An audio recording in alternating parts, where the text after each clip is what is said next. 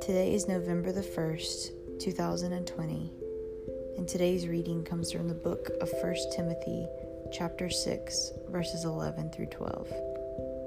It says, But you, man of God, flee from all of this and pursue righteousness, godliness, faith, love, endurance, and gentleness.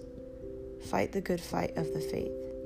Take hold of the eternal life to which you were called when you made your good confession in the presence of many witnesses.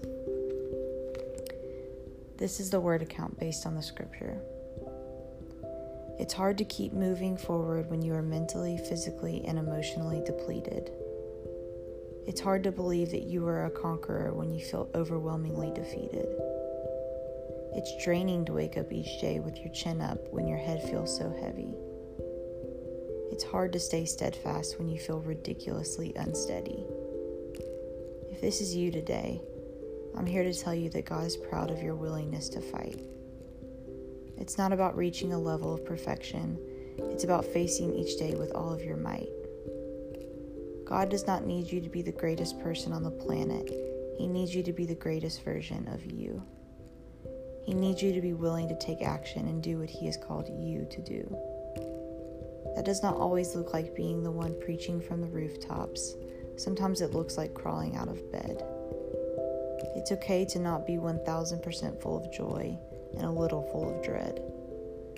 If the battle that lies ahead of you today is trying to genuinely find a glimmer of hope, fight for that with all of your strength.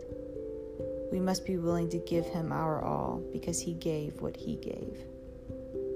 Do not compare your position with others because God has given you a different portion. It's not about making more than you are able to, it's about using your good fortune. He did not ask us to be perfect, He asked us to persevere and pursue righteousness, godliness, gentleness, love, endurance, and faith. Day after day, we must be willing to give it all that it takes. Give your best effort to God, and He will bless you in return. He is not impressed when we know it all. He is pleased when we are willing to learn. Amen.